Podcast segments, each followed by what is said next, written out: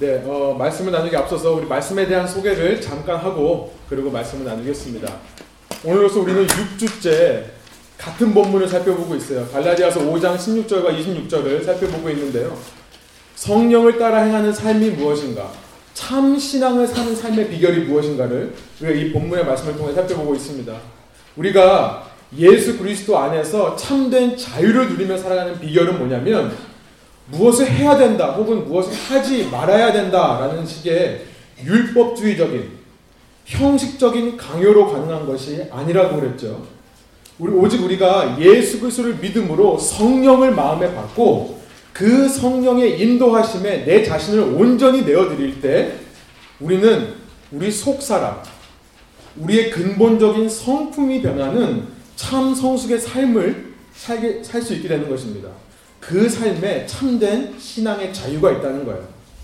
사도 바울은 2000년 전 로마령 갈라디아에 편지하는 오늘 본문 이 갈라디아서 5장 19절과 21절을 통해 우리가 성령에게 이렇게 우리 자신을 온전히 내어드리지 않고 우리의 육체대로 우리의 이 죄악된 본성, sinful nature대로 살아갈 때 나타나는 죄악된 모습 이것을 15가지의 육체의 일들로 표현하고 있다고 했습니다. 그 15가지를 toward라는 전치사를 써서 네 가지로 분류할 수 있다고 그랬죠. 그래서 보시면 첫 번째는 뭐냐면 toward sex. 성을 향해 짓는 죄고 처음 세 개는요. 그 다음 두 개는 toward God. 하나님을 향해 짓는 죄. 그리고 나서 toward people. 사람들에게 짓는 여덟 가지 죄악이 있었습니다. 그리고 이제 마지막 캐러거리가 뭐냐면 toward self. 자기 자신을 향해 짓는 죄. 다시 말하면 내 자신 속에 나타나는 죄를 말하는 거예요. 그리고 동시에 사도 바울은요, 이런 죄악된 모습만을 얘기하는 것이 아니라 이 죄악된 모습을 극복할 수 있는, 싸워 이길 수 있는 유일한 해결책인 아홉 가지의 성령의 열매를 동시에 보여주고 있다고 그랬죠. 우리가 우리 성, 우리 자신을 성령 하나님께 온전히 내어드릴 때에 우리 속에 맺혀가는 누구의 성품이라고요? 예수 그리스도의 성품 이것을 아홉 가지의 성령의 열매로 말씀하고 있다고 했는데 이것도 역시 세 가지 캐러고리로 세 가지 부류로 나눠볼 수 있다고 했습니다. In relation to라는 표현을 써서 첫 번째 부류는 뭐냐면 in relation to God. 우리가 우리 자신을 성령님께 온전히 내어드릴 때 하나님과의 관계 속에서 우리에게 맺혀가는 열매들에 대해서 말씀하는 거예요. 사랑과 기쁨과 평안이라고 했죠. 그 다음 세 가지가 뭐냐면 in relation to people. 우리가 우리 자신을 성령님께 온전히 내어드릴 때에 사람들과의 관계에서 맺혀가는 하나님의 성품에 대해 말한다고 했어요. 오래 참음과 자비로운 마음과 선한 마음이라고 했습니다. 그리고 마지막 오늘 살펴볼 마지막 캐러거리가 in relation to self. 우리가 우리 자신을 온전히 성령님께 내어드릴 때 우리 자신과의 관계 속에서 다른 말로 말해 우리 속에 우리 속 사람에게 나타나는 하나님의 성품에 대해 말하는데 그것이 세 가지. 충성됨, 다른 말로 말하면 신실함이라는 얘기예요. 신실함과 온유와 절제 세 가지입니다. 오늘은 이렇게 마지막 캐러고리인 자신을 향해 짓는 죄와 자신 속에 맺혀가는 하나님의 성품에 대해서 살펴보려고 합니다. 그런데 엄밀히 말하면요, 이렇게 우리가 분류하는 것은요, 네 가지와 세 가지로 분류하는 것. 이것은요, 우리가 이 갈라디아서 5장 16절부터 26절의 말씀을 좀 더 체계적으로 이해하고 이 말씀을 좀 더 잘 기억하기 위해 돕는 것일 뿐이죠. 사실은 이렇게 네 개, 세 가지를 칼로 무 자르듯이 완전하게 나눌 수는 없는 것입니다. 특별히 마지막 캐러고리인 이 우리 자신에게 짓는 죄의 모습이라고 했었을 때는요. 우리가 이렇게 분류하는 것이 별 의미가 없어지는 것을 느껴요. 왜냐하면 이 모든 죄가 다 내 속에 있는 죄이기 때문에 그래요. 그렇죠. 우리가 짓는 성적인 죄, 우리가 하나님께 짓는 우상숭배라는 죄, 우리가 이웃에게 짓는 이 모든 죄들은 사실은 내 속에 있는 죄입니다. 내 자신에게 짓는 죄고요. 남에게 있는 죄이기 전에 내 속에 있는 죄죠. 마찬가지로 성령의 열매 역시 이 아홉 가지의 열매가 사실은 하나인 거예요. 우리가 말씀 나눴지만 이 아홉 가지는 하나의 열매로 표현됐다고 했죠.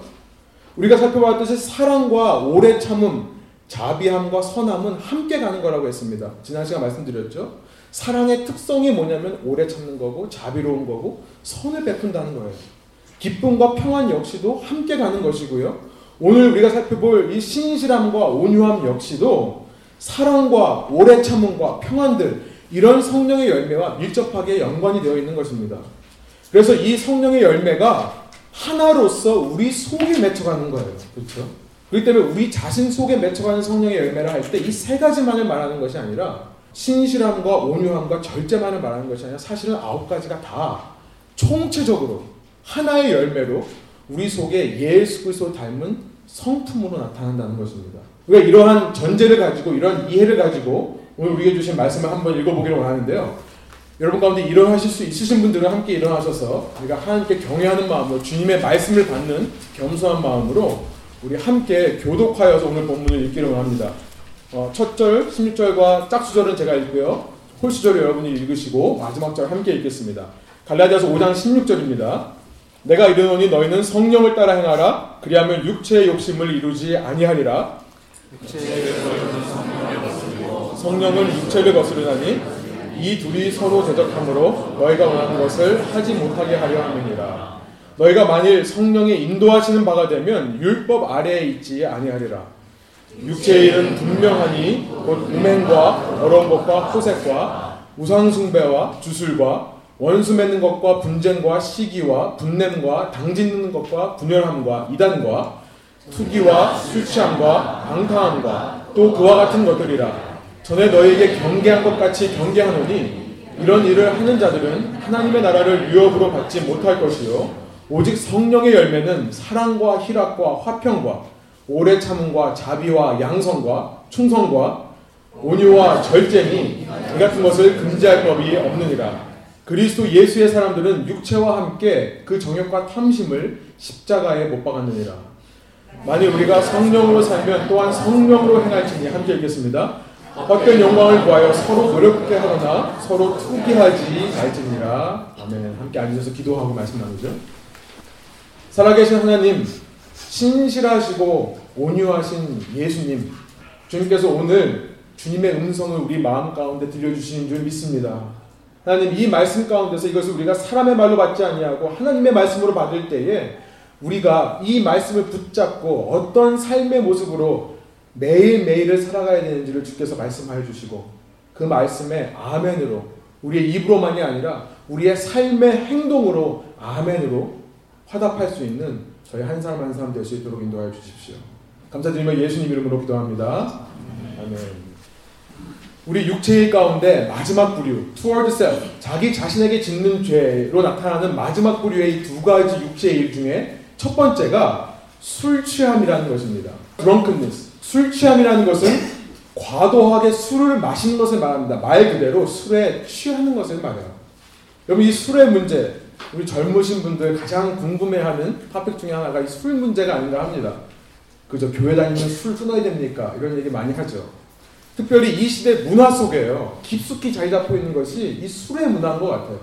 그래서 잠깐 우리가 이 문제를 좀 짚고 넘어가고자 합니다. 여러분 술 취함의 문제에 대해 말씀드리기 전에 한 가지 전제를 먼저 말씀드릴게요. 그것은 뭐냐면 술 자체는 죄악이 아니라는 거예요. 네. 여러분 가운데 안도의 한숨을 내시는 분이 있으십니까? 술 자체는 죄가 아니라는 거예요. 어, 다행이다. 이까지 는 있어요. 여러분 성경에 보면은 술 자체가 좋은 용도로 사용되는 것이 나옵니다. 주보에 보면 있지만요. 어, 디모데전서 5장에 보면은 바울이 디모데에게 너 속에 너의 그 위장과 너의 병을 위해 포도주를 약간씩 조금씩 좀 쓰라라고 권면하는 장면이 나와요. 요한복음 2장에 보니까 예수님께서 이 땅에서 처음 행하신 표적이 뭐였냐면 가나의 혼인 잔치에서 물을 술로 그죠? 최고급 와인으로 바꾸신 거죠. 술 자체가 나쁜 것은 아닙니다. 제가 앞서 갈라디아서 설교를 통해 계속 말씀드렸습니다만 기독교 신앙은요. 육체의 행위로 구원을 받고 못 받고를 이야기하는 것이 기독교 신앙이 아니에요. 기독교 신앙은 오직 믿음만으로 구원을 받는 종교다. 갈라디아서 2장 16절과 3장 11절에 보시면 오직 의인은 믿음으로 말미암아 살리라 이렇게 말씀하시는 것이 나와요. 의인에게 있어서 중요한 것은 믿음입니다.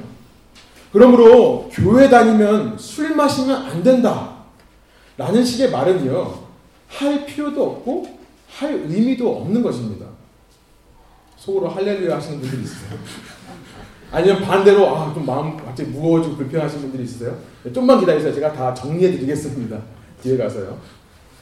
제가 이렇게 강한 표현을 하는 이유는요. 참된 자유를 주시는 예수 그리스도를 믿는 우리 신앙인들에게 너무나도 쉽게 비판 의식과 서로를 바라볼 때 너무나 정죄 의식이 있다는 것을 지적하고 싶어서 그러는 거예요. 술의 문제를 한 예로 들었지만요. 우리는 우리의 입술에서 너무나 쉽게 이런 비판과 정죄의 목소리가 튀어나오는 것을 많이 경험합니다. 믿는 사람이면 하지 말아야지. 믿는 사람이면 어떻게 그렇게 할 수 있는가? 여러분, 이렇게 우리가 어떤 불의함을 보면 참지 못하는 우리의 이 열심과 열정. 지난 시간 뭐라고 했죠? 이것이 지난 시간 살펴본 육체 일들 가운데 시기라는 것과 분냄이라는 것이라고 말씀드렸습니다. 그렇죠? 기억하시죠? 이런 문제로 믿는 사람 안에서 은근히 내 편과 네 편을 나누고 술 먹는 사람과 술 먹지 않는 사람들을 나누고 믿음이 좋은 사람들과 믿음이 약한 사람들을 나누는 것이 육체의 일들 가운데 분열함과 당짓는 것 이단이라고 말씀드렸습니다. 이것들은요 오직 모두 내 속에 사랑 없음을 드러내는 거예요. 사랑의 그 오래 참음과 자비로움과 시기하지 않는 선한 마음이 없다는 것을 증명할 뿐입니다. 우리가 leaven 교회로 오늘 이 시간 모였는데요. leaven이라는 것의 부정적인 의미를 기억하자고 그랬죠. 우리가 가식뿐인 형식뿐인 신앙생활로 치우치지 말자. 그런 의미로 우리가 leaven 교회라고 한다고 했습니다. 여러분 술 먹고 안 먹고가 중요한 게 아니에요. 우리는 좀 더 본질적인 것에 집중을 하자는 거예요. 참 신앙의 모습을 회복하자 하자는 것입니다. 여러분 그렇다면 반대로 교회 나가는 사람은 술 마셔도 되는 겁니까? 우리 예배 끝나고 같이 한잔 하러 갈까요? 네. 여러분 많은 술 애호가들이요. 성경에 술 마시지 말라는 말은 없다 이런 주장을 하죠. 단지 술 취하지 말라는 말만 있을 뿐이다. 취하기 전까지만 먹으면 된다라고 얘기합니다. 그렇죠? 제가 기독교인들 청년들을 만나면 이런 얘기를 너무 많이 하는 것 같아요. 어서 주워드는 거 있어가지고요. 성경에 술 취하지 말라고 했습니다.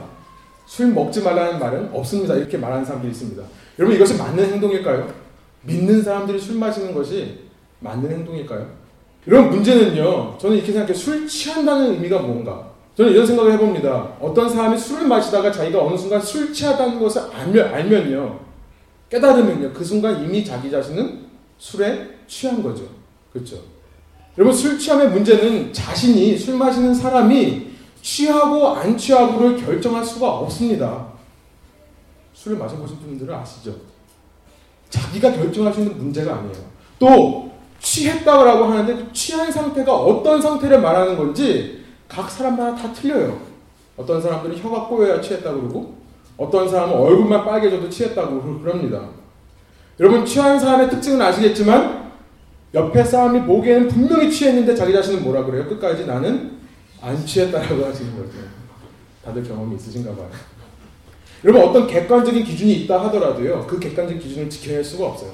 워싱턴 주에서는 21세 이상 성인의 경우에 혈중 알코올 농도, 이 BAC라고 하는 Blood Alcohol Content라고 하는 BAC가 0.08 이상이 되면 법적으로 취한 겁니다. 그래서 이 취한 상태에서는 운전을 하면 DUI예요. 붙잡힙니다. 경찰에 잡혀요. 여러분 그러나 술 마시면서 기계로 자기 자신 체크하면서 술 마시는 사람 본적 있으세요? 객관적인 기준이 있어도요. 술 취하는 것은 자기 마음대로 하는 거예요. 결국 술이라는 것은요. 마시기 시작하면요. 본인이 인정하건 인정하지 않건 간에 취하게 되어 있는 것이 술입니다. 그래서요. 사람들이 이런 얘기를 하죠. 사람이 술을 마시는 게 아니라 다들 모르는 척하고 계세요. 저만 이상한 사람 되는 거예요. 저만 문제가 되는 거예요. 사람이 술을 마시는 게 아니라 술이 사람을 마신다라고 표현하지 않습니까? 여러분 취하지 않으려면 애초부터 왜 술을 마시겠어요, 그렇죠? 그래서 성경에서 술 취하지 말라 이는 방탕한 것이다라고 에베소서 5장 18절에 말씀하실 때는요, 사실은 근본적으로 술 먹지 말라는 의미를 포함하고 있는 것입니다. 술 먹으면서 안 취할 수 있는 사람이 없기 때문에 그러는 거예요. 그러나 중요한 것은요, 에베소서 5장 18절의 말씀, 술 취하지 마라 이는 방탕한 것이다 라는 말씀을 하는 근본적인 이유가 있다는 거예요. 바로 그 다음에 나오는 말씀이죠. 슬라이드를 보여주시면 이거 주보에도 있습니다. 사도 바울이 이 얘기를 하는 것은 뭡니까? 술 취하지 말라는 것이 중요한 것이 아니라 오직 성령의 충만함을 받으라. 이 이야기를 하고 싶어서 이 얘기를 하는 것입니다. 술에 취한 것처럼 성령에게 푹 젖어서 성령이 원하는 대로 내 삶을 내어드리며 성령께 내 자신을 온전히 내어드리면서 살아라. 이것을 말씀하기 위해 말하는 거예요. 여러분 이것이 말씀의 포인트입니다. 여러분 저는 이 에베소서 5장의 말씀과 또 갈라디아서의 내용을 근거해서 이렇게 결론을 내려보고 싶어요. 술 취함에 관해서요. 저의 결론은 이것, 이것입니다. 교회 다니는 사람, 믿음이 있는 사람이라면, 예수님을 믿는 사람이라면, 그가 그 속에 계신 성령을 따라 행할 때, 술 먹지 마라가 아니라, 술 먹으면 안 된다라가 아니라, 술 먹고 싶은 이유가 자연스럽게 사라지는 것입니다. 저는 이것을 믿어요. 내가 내 속에 계신 성령을 따라 행할 때요, 근본적으로, 자연적으로 술을 먹어야 되는 이유 자체가 사라지는 거예요. 여러분, 문제는요, 술을 마시는 우리의 근본적인, 우리 속에 있는 속 사람의 문제가 진짜 문제지, 술 자체가 문제가 아니라는 거예요. 술을 마시는 행위가 문제가 아니라는 것입니다. 여러분, 오늘 본문에서도 이렇게 술 취함이라는 말을 하고 있는데요. 이 술 취함이라는 것은 술 먹는 행위 자체를 말하는 것이 아니에요. 사람이 술을 마시려고 하는 좀 더 근본적인 이유에 대해 말하고 있는 것입니다. 그 근본적인 이유가 무엇일까요? 왜 술을 마실까요? 결국 사람이요. 그 근본적인 이유는요, 그 다음에 나와 있는 육체의 일인 15번째 육체의 일, 이 방탕함이라는 것을 살펴보면 좀 더 자세히 알 수 있습니다. 영어로는요, orgies, O-R-G-I-E-S, orgy라고 번역되는 이 방탕이라는 말은요, 사실 이 시대에서는 성적인 의미가 있습니다. 그러나 원래 이 방탕, orgy라는 말은 파티라는 거예요. 술 먹는 것과 밀접하게 관련되어 있는 어떤 연회, 파티하는 것, 어떤 축제를 하는 것을 말합니다. 유흥을 말하는 거예요. 여기서 사용된 원어를 보니까 그리스어로 코모이라는 말을 사용했는데요. 이 코모이라는 것은요, 코모스, K-O-M-O-S라는 말의 복수형이에요. 여러분 이 코모스라는 말은 뭐냐면요. 당시 그리스 신화에 나오는 신들 중에 하나입니다. 코모스라는 신이 있었어요. 그리스 문화권에서요. 이 코모스라는 신은 어떤 신이냐면 노래하고 춤추고 축제하고 파티하는 파티의 신이에요. 축제의 신인 것입니다. 이 신이 코모스라는 신이에요. 여러분 이 코모스라는 신은요 원래 이 디오니수스라는 디오니수스, Dionysus라고 하는데 영어로는요. 디오니수스라는 신의 cupbearer였어요. 보여주시면 컵베어러, 잔 맡은 자. 여러분 컵베어러가 뭐냐면요. 당시 고대 사회에서는 왕의 바로 옆에서 신하 중에 왕의 모든 잔을 자기가 대신 먹어보는 사람이 있었습니다. 여러분 사극 같은 데 많이 나오죠. 드라마 보시죠. 이따 드라마 얘기할 거예요. 근데 여러분 왕 옆에서 왕의 잔을 대신 맛보는 사람이 컵베어러예요. 왕이 가장 신뢰하는 신하 중에 한 사람입니다. 그래서 당시 사회에서 컵베어러라고 하면요. 막강한 지위와 권력과 영향력을 가진 사람이었어요. 어, 성경의 인물 중에 느헤미야가 바사왕, 그 페르시아 왕의 컵베어러였죠. 그런데 이 코모스라는 것은 원래 이 디오니수스의 컵 베어러였는데 이 디오니수스라는 신이 어떤 신인지 아십니까? 이 신이요 보여주시면 디오니수스라는 신은요 술의 신이에요. God of Wine입니다. 포도를 짜서 술을 만드는 술의 신이었습니다. 제우스의 아들로서 당시 그리스 사회에서 굉장히 유명한 신 중의 하나였어요. 그러면서 이 디오니수스라는 신은 후대에 와서는 바쿠스라는 이름으로 불리게 됩니다. 여러분 바커스라는 거 아시죠? 다 여기서 나온 거예요. 먹으면 힘이 나는 거예요. 여러분 당시 사람들은 디오니수스의 능력을 믿었습니다. 그 디오니수스의 능력은 뭐였냐면 이런 거예요. 디오니수스가 주는 술을 먹으면 사람들 속에 있는 어떤 것으로부터 해방된다라고 믿었어요. 그래서 디오니스스의 다른 이름이 뭐였냐면은 여기 보면 엘류테리오스라는 해방자라고 불렸습니다. 사람들을 해방시키는 해방자라고 불렸던 것이 이 술의 신 디오니스스였어요. 무엇으로부터 해방합니까? 20세기 유명한 신학학자이자 고고 발굴학자인 윌리엄 램즈는요. 두 가지로부터 사람을 해방하는 능력이 있다고 믿었다고 했는데요. 첫 번째가 뭐냐면 사람 속에 있는 두려움으로부터 해방한다는 거예요. 술을 마시면요. 그 술의 힘으로 말미암아 두려움으로부터 해방된대요. 당시 사람들이 이것을 믿었다고 합니다. 두 번째는 무엇으로부터 해방되냐면 자의식. 영어로 말하면 care인데요. 자기 자신을 관리하고 자기 자신을 가꾸고 자기 자신의 관심이 있는 자기 care, 자기 의식, 자기 자신을 의식하는 것. 이 care로부터 해방된다라고 믿었다고 합니다. 여러분 술이 있는 곳에 축제가 함께 있었던 거예요. 그리고 축제는 항상 술이 없으면은 흥이 나지는 않았던 거예요. 항상 이 디오니수스와 코모스는 같이 갔는데요. 디오니수스가 하는 일이 뭐라고요? 두 가지로부터 해방한다는 거예요. 두려움으로부터 자의식으로부터. 그럼 마찬가지로 오늘 본문에 나와 있는 이 술 취함과 방탕이라는 이 두 가지 육체 일들의 근본적인 문제가 뭡니까? 주부에 보시면 마찬가지로 술 취함과 방탕의 사람이 빠지는 이유는요. 첫 번째 두려움의 문제를 해결하고 싶어서라는 거예요. 두려움으로부터 해방되고 싶어서. 그래서 뭐에 집중하는 거예요? 쾌락에 집중하게 되는 거예요. 첫 번째입니다. 두려움으로부터 해방하기 위해서 쾌락에 집중하는 성향. 이것이 술 취함과 방탕의 근본적인 문제라는 거예요. 두 번째는 뭐냐면 우리 속에 있는 자의식. 자기 자신을 케어하고 가꾸고 발전시키려는 이 자의식으로부터 해방되기 위해 선택하는 것이 게으름이라는 거예요. 이술 취함과 방탕함의 근본적인 문제는 뭐냐면 게으름의 문제라는 겁니다. 내 자신을 가꾸고 돌보지 않고요. 나의 악한 육체의 본성에 내 자신을 그냥 방치해 두는 거예요. 게으름이죠. 그래서 하나님께서 우리에게 주신 시간이라는 가장 귀한 선물을 그냥 허비하는 것입니다. 게으름의 다른 말은 시간 낭비예요. 여러분 결국 현대말로 이 술 취함과 방탕을 바꾸어 보면요. 주보에 있습니다만 술 취함이란 뭐냐면 intoxication. 사람이 술뿐만 아니라 담배라든지 마약이라든지 어떤 화학 물질, 어떤 약물에 의존하여서 자신에게 있는 이 두려움의 문제를 잊어보고자 치우치는 모든 쾌락의 문제가 술 취함의 문제라는 것을 알게 돼요. 여러분 이 시대의 중독을 술 취함이라고 말할 수 있을 것입니다.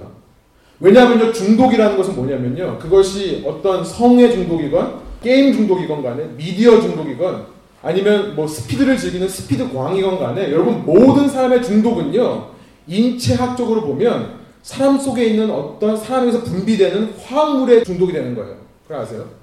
내가 어떤 성적인 쾌감을 느낄 때, 내가 어떤 미디어를 보면서 자극을 받을 때, 내 몸에서 분비되는 화학물에 중독되는 것입니다.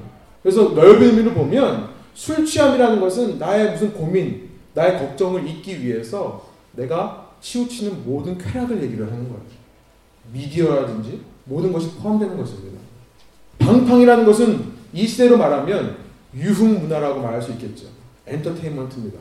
내가 나에게 맡겨진 시간을 나를 발전하는 데 쓰는 것이 아니라 그냥 여가 활동으로 그냥 낭비하는 거죠. 물론 쉼을 위한 여가는 중요합니다. 그러나 방탕이라는 것은 게으른 것을 말해요. 여러분 그렇다면 결국 사람이 술을 마시는 이유에 대해서 우리는 알게 되죠. 사람들이 유흥 문화를 좋아하고 시간 나면 뭔가 재밌는 일이 없을까 찾게 되는 그 근본적인 이유에 대해서 우리는 알게 되는 거예요. 그 사람 속에 두려움의 문제가 있기 때문에 그렇다는 거예요. 불안함의 문제가 있다는 거예요. 아니면 한쪽에는 게으름의 문제가 있다는 거예요. 내 자신을 케어하는 것이 너무나 피곤해요. 그래서 그걸 또 도망치고 싶은 거예요. 여러분 일 열심히 하고 집에 들어가면 그냥 TV 보는 경우가 많죠. 그런 마음이에요. 어떤 케어하는 것도 그냥 케어 프리가 되고 싶은 거예요. 이런 마음이 있다는 거예요. 여러분 그래서 우리가 다루어야 될 문제는요 단지 술 취함의 문제, 단지 어떤 방탕의 문제가 아니라 우리 속에 있는 이 근본적인 문제에 대해서 우리가 살펴봐야 되는 것입니다. 여러분 이러한 두려움의 문제, 이런 게으름의 문제를 근본적으로 해결할 수 있는 능력이 무엇입니까? 사도 바울은 이것을 근본적으로 해결할 능력으로 세 번째 부류의 성령의 열매를 제시하고 있습니다. 그 세 가지 중에 첫 번째는 뭐냐면 성령 안에서 내 속에 맺혀가는 성령의 열매, 신실함이라는 거예요. 우리가 신실함을 회복할 때 이런 문제들을 극복해 나갈 수 있다는 것입니다. 여러분 원어로 피스티스라고 되어 있습니다. 제가 거기 주보에 깜빡하고 안 썼는데 여러분 한번 써보시길 바래요. 신실함이라는 것은 뭐냐면 충성이라는 것은 뭐냐면 원어로는 피스티스라는 거예요. P-I-S-T-I-S입니다. P-I-S-T-I-S. 피스티스. 여러분 이것에는 세 가지 의미가 있습니다. 첫 번째 의미는 뭐냐면 믿음이라는 뜻이에요. faith라는 뜻이에요. 주보에 있죠. 처음에 보면 의미가 믿음이라는 의미로 사용되는 단어예요. 하나님을 믿는 믿음, 예수 그리스도를 믿는 믿음이라는 뜻으로 사도 바울이 가장 많이 사용했던 단어 중에 하나가 이 피스티스라는 단어예요. 그럼 갈라디아서에서도 이미 수차례 피스티스는 나왔었습니다. 모두 하나님을 믿는 믿음이라는 뜻으로 번역되었었어요. 주보에 있지만 갈라디아서 2장 20절, 3장 6절, 5장 6절 등에 보면은 믿음이란 뜻입니다. 이제 내가 하는 것은 나를 위하여 자기 자신을 버리신 하나님의 아들을 믿는 믿음 안에서 사는 것이라 했을 때 그 믿음이 피스티스인 거예요. 그러나 여기에서는 지금 사람 속에 맺혀가는 예수님의 성품에 대해 말하기 때문에 믿음일 뿐만 아니라 신실함이라고 번역할 수도 있겠습니다. 이것이 두 번째 의미예요. faithfulness. 어떤 사람의 신실함에 대해서 얘기하는 것이 피스티스입니다. 성경에 보면 하나님을 가리켜서 피스티스라고 얘기를 해요. 하나님은 신실하신 하나님이에요. 하나님은 어떤 상황 속에서도 변함없이 우리를 사랑하시고 우리와 함께 해주시는 신실하신 하나님이라고 표현하고 있습니다. 마치 한 남자가 다른 남자와 바람난 아내를 끝까지 포기하지 않고 사랑으로 기다리는 것처럼 하나님께서는 하나님을 무시하고 하나님께 죄를 짓는 하나님의 백성들을 끝까지 포기하지 않으시고 기다려 주시는 거예요. 그런 하나님을 가리켜서 신실하신 하나님이라고 하죠. 그 어떤 환경과 상황 속에서도 우리를 향해 끊지 않으시는 예수 그리스도의 사랑을 가리켜서 신실함이라고 하는 것입니다. 그래서 여러분 그런 신실하신 하나님을 믿는 사람들은 그런 하나님을 믿는 믿음이 있다라고 말하는 사람들은 그 하나님을 닮아 신실함을 갖게 되는 것입니다. 왜냐하면 그 신실하신 하나님이 그 사람 속에 와 계시기 때문에 그래요. 성령 하나님으로. 그래서 믿음이 있는 사람들의 가장 먼저 나타나는 특징 중에 하나는 뭐냐면 신실함이라는 거예요. 신실하신 하나님을 믿는 사람들은 겉과 속이 일치하는 신실함, 인테그리티. 이것이 첫 번째 특징으로 나타난다는 것입니다. 신실하신 하나님을 믿는 사람들은 말과 행동이 일치하는 사람들이라는 거예요. 신앙과 삶이 일치하는 사람들이라는 거예요. 이것이 신실함이에요.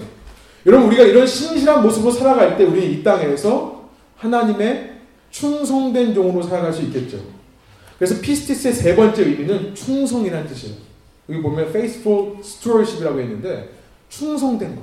마태복음 25장에 보면 하나님께서 달란트를 주시면서 종에게 뭐라고 칭찬하세요? 착하고 충성된 종아. 그때 충성이 피스티스예요. 우리가 이 땅을 살면서 하나님의 성품을 닮아 신실하게 하나님의 말씀대로 하나님이 원하시는 일들을 이루며 살아갈 때 하나님께서 우리를 충성된 자라고 부르시는 것입니다. 이것이 피스티스의 의미예요. 여러분 우리 속에 이 피스티스가 회복될 때 우리의 술 취함의 문제, 이 방탕의 문제 다시 말씀드려서 우리 속에 있는 근본적인 두려움의 문제와 우리 속에 있는 근본적인 게으름의 문제가 해결될 수 있습니다. 어떻게 그렇습니까? 여러분 사람들이 왜 자기 속에 있는 두려움을 자기 속에 있는 불안함을 왜 쾌락으로 가려보려고 하는 것입니까? 왜 잠, 잠깐 동안 쾌락으로 그 두려움을, 그 걱정을 잊으려고 하는 것입니까? 하나님에 대한 믿음이었기 때문에 그러는 거예요. 내가 지금 처한 상황 속에서 그 상황 속에서 나와 함께 하시며 나를 위로하고 계시는 성령 하나님을 발견하지 못하기 때문에 그러는 거예요. 내가 마치 사방으로 우겨싸움을 당한 것 같습니다. 여러분 사방으로 우겨싸움을 당하는 이유가 무엇입니까? 우리가 사방으로 우겨싸움을 당하면 이제 우리가 바라볼 곳은 어디밖에 없다는 거예요. 하늘밖에 없다는 거예요. 그 상황 속에서 우리는 눈을 들어 하나님을 바라보라는 것입니다. 그 믿음이 있다면 아무리 우겨싸움을 당한다 할지라도 절망하거나 위축되지 않는 것이 신자의 삶이라는 거예요.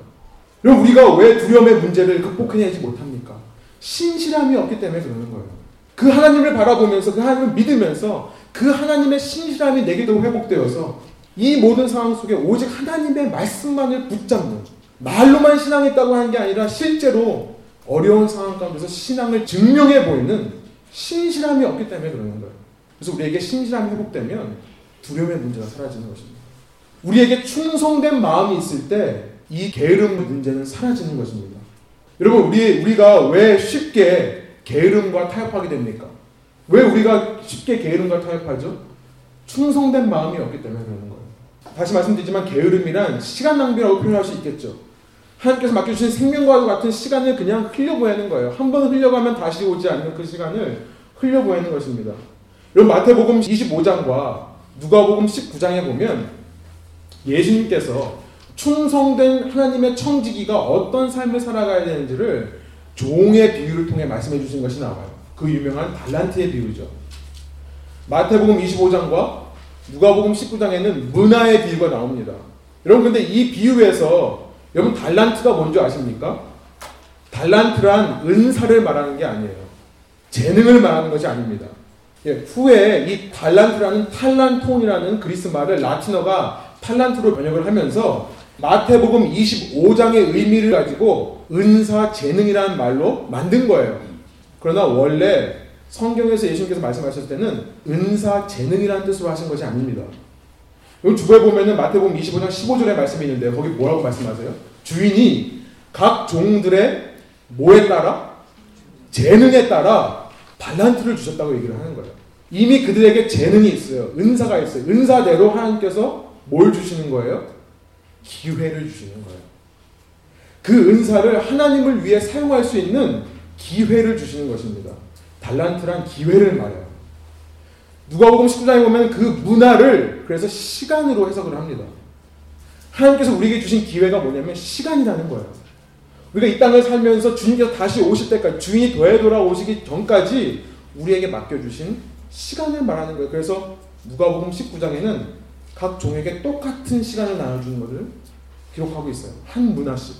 여러분, 이 하나님께 주신 기회를, 시간을 허비하는 이유가 무엇입니까? 하나님께서 뭐라고 책망하세요? 그 달란트에 비유해서요. 충성되지 못함이라고 하는 거예요. 게으르게 시간을 허비하는 사람은 어떤 사람이냐면 하나님을 알긴 압니다. 하나님을 알긴 알지만 그 하나님이 어떠한 분인지를 도무지 모르는 사람이에요. 내가 믿는 주인이 얼마나 신실한 주인인지를 모르는 사람이에요. 뭐라 그래요? 당신은 해치지 않은 데서 모으고 심지 않은 데서 거두는 사람입니다. 이런 얘기를 하는 거예요. 다른 말로 말하면 당신은 신실한 사람이 아닙니다. 노력해서 얻어내는 사람이 아닙니다라고 고백하는 거예요. 하나님을 내가 그렇게 알고 있기 때문에 신실하신 하나님을 모르기 때문에 내 안에 신실이 없는 거죠. 내 안에 충성된 마음이 없는 것입니다. 그래서 하나님께서 게으르고 악한 종이라고 꾸짖는 거예요. 여러분 우리 우리 속에 충성된 마음 회복될 때 우리는 게으름의 문제도 해결해 갈 수 있는 것입니다. 여러분 또 하나의 성령의 열매는 온유라고 되어 있어요. 영어로 보니까 meekness 혹은 gentleness라고 표현하는 이 단어는요. 성경에서 예수님께서 당신 스스로의 성품을 가리켜 말씀하실 때 표현했던 거예요. 온유. 나는 마음이 온유하고 겸손하다고 말씀하셨죠. 마태복음 11장 27절이죠. 21장 5절에도 말씀하십니다. 근데 이것은요. 온유라는 것은 힘이 없이 나약한 것을 말하는 것이 아니에요. 그래서 중요합니다. 그래서 동물로 말하면요. 양이 온유한 것이 아니에요. 양은 그냥 나약한 겁니다. 동물로 표현하면 어떤 동물들이 온유한 동물이냐면 야생 동물이 길들여졌을 때를 온유하다고 표현해요. 실제로 이 온유하다는 이 그리스 말은 당시 그리스 사회에서 야생 동물을 잡아다가 사육해서 길들이다라는 표현으로 쓸때 사용하던 단어였습니다. 그것이 온유라는 뜻이에요. 여러분 예수님께서는 유다의 사자와 같은 분이세요. 사자와 같은 능력을 가지신 분이에요. 그러나 그분은 인간의 죄를 대신해 죽으시기 위해 도사 입장으로 끌려가시면서 한마디 말씀을 안 하시고 마치 어린 양과 같이 되시기를 선택하신 거예요. 그렇기에 예수님을 가리켜서 온유하다라고 말씀하신 겁니다. 예수님은 그를 십자가에 못 박으려는 사람들을 말씀만으로도 얼마든지 물리칠 수 있는 능력이 있으신 분이었어요. 예수님은 십자가에 달려서도 얼마든지 십자가에서 내려오셔서 정권을 바꾸실 수 있는 이 세상을 뒤엎을 수 있는 능력을 소유하신 분이었습니다. 그러나 그런 그가 우리의 죄를 대신 사해주기 위해 죽으시는 것 이것이 온유함인 거예요. 그래서 성경에서 온유하다는 것은요 오래 참음을 말합니다. 내가 참지 않고 성질 부릴 수 있음에도 불구하고 참는 것을 온유하다고 얘기하기 때문에 에베소서 4장과 골로새서 3장을 보면 이 온유와 오래 참음이 함께 사용되는 것을 우리가 발견하게 돼요. 이 의미상 다음 성령의 열매인 우리 다음 시간에 살펴볼 이 절제와 의미상 거의 동의어로 사용되던 말이 온유함이었습니다. 여러분 우리에게 이런 예수님 닮은 온유함이 회복될 때 우리에게 어떤 능력이 생겨나겠습니까? 모든 상황 속에서 두려움과 꿋꿋하게 맞서 싸우며 오래 참고 절제할 수 있는 능력이 생겨나는 거예요. 모든 상황 속에서요, 그 두려움 속에서 그 두려움을 참아 이겨낼 수 있는 능력이 생겨나는 것입니다. 여기 민수기 12장 3절에 보니까 모세가 비방받는 장면이 나와요. 모세가 부스 여인과 결혼한 이유로 말미암아 모세의 누이와 형인 미리암과 아론으로부터 비방을 받습니다. 그때 민수기 12장 3절이 모세를 가리켜서 뭐라고 표현하냐면 모세는 온유함이 그 땅에 있는 모든 사람보다 더하였더라 이렇게 표현을 해요. 모세는 그렇게 비방하는 사람들을 향해 한마디 대꾸를 하지 않았습니다. 그가 말 한마디로 그들을 누를 수 있는 권세가 있음에도 불구하고 누르지 않았던 거예요. 그랬더니 어떤 일이 일어나죠? 하나님께서 나타났어요. 하나님께서 구름의 영광으로 나타나셔서 미리암과 아론을 책망하시는 장면이 나오면서 뭐라고 말씀하시는 모세에게 이 모세는 나의 충성된 종이다. 나의 신실한 종이다 라고 말씀하신 것이 나옵니다. 여러분 우리가 예수님을 닮은 이 온유함이 우리에게 회복될 때 우리는 모세와 같이요. 어떤 상황 속에서 어떤 상황에 나를 괴롭히고 어떤 상황에 나를 짓눌러 오더라도 그 충격을 흡수해낼 수 있는 능력을 소유하게 되는 거예요. 이것이 온유한 사람의 특징입니다. 그래서 그 상황이 주는 두려움의 문제, 상황이 주는 불안함의 문제를 흡수해내는 충격을 흡수해내는 능력이 생겨나는 거예요. 또한 온유한 사람은요, 게으름과 쉽게 타협하지도 않습니다. 게으름이란 뭡니까? 상황을 탓하면서 그냥 그 상황에 내 악한 본성대로 나를 내어놓는 거라고 했죠. 온유하다는 것은 뭐라고요? 길들여진다고요. 나의 이 악한 본성이 길들여지는 것을 말한다고 했습니다.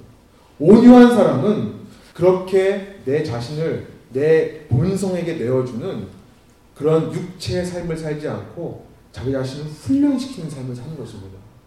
자기 자신을 가꾸고 관리하는 능력이 생겨나는 거예요. 이것이 온유한 사람들의 능력이라는 거예요. 한 달란트를 받은 사람이 그것을 숨기고 주인이 돌아올 때까지 묻어두었다고 그랬죠. 여러분 그 사람이 그 오랜 시간 동안 도대체 뭘 하며 살았을까요? 여러분 상상에 한번 맡겨볼게요. 뭐 방바닥에서 뒹굴고 살았는지도 모르겠습니다. 그냥 할 거 없어 TV만 보고 드라마 보고 뭐 재밌는 거 없나. 그렇게 살았는지도 모르겠어요. 그러나 온유한 사람이란 뭐냐면 주인께서 주신 기회를 주인을 위해 열심히 일하는 노력하는 성실함으로 나타나는 것입니다. 마치 길들여진 야생동물이 이전에는 주인 없이 자기 멋대로 야생으로 살다가 길들여진 이후에는 주인의 말씀에 순종하여 충성하는 것처럼 온유한 사람은 나의 주인 대신 하나님의 말씀에 순종하며 충성되게 살아가게 되는 것입니다. 이런 말씀을 정리해 볼게요. 하나님께서 우리에게 원하시는 참 신앙의 삶이란 무엇이냐면 삶의 모든 관계 속에서 삶의 모든 상황 속에서 성령을 따라 행하는 삶을 원하십니다. 하나님과의 관계 속에서 내 이웃들과의 관계 속에서는 말할 것도 없고 내 자신과의 관계 속에서 곧 내 마음 속에 있는 속 사람이 성령을 따라 행하는 것을 원하시는 거예요. 여러분 이 시간 이 말씀 앞에 다시 한번 우리의 속 사람을 오직 성령으로만 오직 하나님으로만 채울 것을 결단하는 그러면서 그것을 소망하는 저와 여러분 되시기를 간절히 원합니다. 그럴 때 우리 속에 있는 모든 두려움의 문제, 그 두려움의 문제를 잠깐 해결해 보고자 쾌락에 집착하는 우리의 죄악된 본성의 문제가 근본적으로 다스려질 수 있음을 믿습니다. 그럴 때 우리의 모든 게으름의 문제, 하나님께서 주신 우리의 생명이라는 이 시간을 허비하고 무의미한 일에 자기 자신을 방치하는 이 어리석음도 해결될 줄 믿습니다. 그래서 신실하신 하나님을 믿는 그 믿음 안에서 우리도 그 신실하신 하나님과 같이 신실함을 회복하여 말로만 신앙인이 아니라 삶으로 행동으로 신앙인인 것을 증명하며 주님 주신 생명과 주님 주신 재능과 은사와 기회들을 주님의 왕국을 이루기 위해 성실히 사용하는 충성된 종이 되시기를 간절히 소원합니다. 주님 닮은 온유함으로 그 어떤 고난이 닥쳐와도 굴복하지 않고 꿋꿋하게 참고 이겨내는 승리자로 사시는 저와 여러분 되시기를 간절히 소망합니다. 우리 기도하시겠습니다. 우리 시간 짧게라도 우리의 입을 열어 주님 앞에 이 말씀을 듣고 결단하는 기도를 올려드리기를 원합니다. 하나님 당시에 이술 취함과 방탕함의 문제는 단, 단순히 우리의 외적인 행동의 문제가 아니라 사실은 우리 내면 깊이 자리 잡고 있는 두려움과 혹은 불안함과 게으름의 문제였다는 것을 이 시간 다시 한번 깨닫게 해주시니 감사합니다. 하나님 오늘을 살아가는 우리도 수많은 것들에 중독되어 사, 살아가는 때가 많이 있습니다. 술과 담배와 마약 같은 그런 화학 물질뿐만 아니라 우리 몸 안에서 분비되는 화학 물질에 중독되어 마치 그것이 나에게 기쁨을 주고 내 마음이 허전할 때, 내 마음에 걱정이 생기고 근심이 생길 때 그것들에 의지하면 더 재미있고 나은 삶을 살 수 있다고 착각하며 살 때가 너무나 많이 있습니다. 하나님 이 사회에 우리에게 쾌락을 주는 것들이 너무나 많이 깔려 있습니다. 그래서 주님 주신 시간이라는 그 귀한 기회를 내 자신을 가꾸고 발전시키는 기회로 사용하는 것이 아니라 어쩌면 무의미하게 낭비하고 그 방탕함 속에 그 쾌락 속에 젖어서 그냥 흘려보내는 어리석은 삶을 살고 있는지도 모르겠습니다. 주님께서 오늘 우리에게 이런 문제들을 밝혀 보여주시니 감사합니다. 우리가 이 문제를 발견하는 것으로만 끝나지 않도록 인도하여 주시고 그렇다면 우리가 구해야 될 성령의 열매가 무엇인가? 주님을 믿는 믿음을 허락하여 주십시오. 모든 상황 가운데서 눈을 들어 하나님을 바라보며 그 하나님의 신실하심을 닮아 나도 신실함을 가지고 말로만 신앙인이 아니라 행동으로 삶을 삶을 통해 신앙을 증명하는 충성된 주님의 종이 될 수 있도록 인도하여 주십시오. 그럴 때 우리의 두려움의 문제가 해결됨을 느끼게 하여 주십시오. 주님 우리가 주님을 닮아 온유한 성품을 갖기를 원합니다. 능력이 없어 온유한 것이 아니라 주님을 믿는 믿음 안에서 주님의 능력을 소유한 자지만 우리가 모든 상황이 주는 두려움과 모든 게으름의 유혹을 이겨낼 수 있는 충격을 완화할 수 있는 온유함을 소유할 때에 이 모든 죄의 근본적인 문제가 끊어질 수 있음을 믿습니다.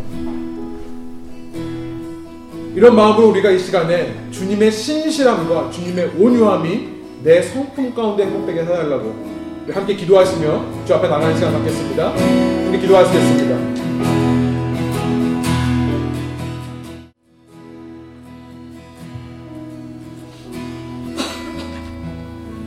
하나님 저희가 이 시간에 다시 한번 다윗의 시편 12편을 기억합니다. 악인들이 득세하고 악인들이 판을 치는 것 같은 이 세상 속에서 주님, 주님은 우리를 늑대 때 가운데 보내는 양처럼 그런 목자의 심정으로 지금 우리와 함께하고 계심을 믿습니다. 주님, 우리가 이 상황 속에서 믿음을 갖도록 인도하여 주십시오.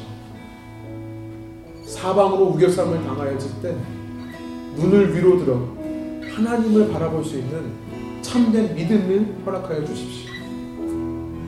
그 믿음 안에서 신실하신 하나님을 믿고 의지할 때에 나도 그 하나님의 신실하심을 닮아 말로만 신앙이 있다고 증명하는 것이 아니라 실제로 위기가 닥쳐올 때 어려움이 닥쳐올 때 그 위기와 어려움이 하는 시험지에 신앙이라는 믿음이라는 모범 답안을 써낼 수 있는 신실함을 허락하여 주십시오. 그럼 우리의 삶을 통해 주님께서 우리를 충성된 자로 칭찬해 주실 것을 믿고 기대하게 하여 주십시오.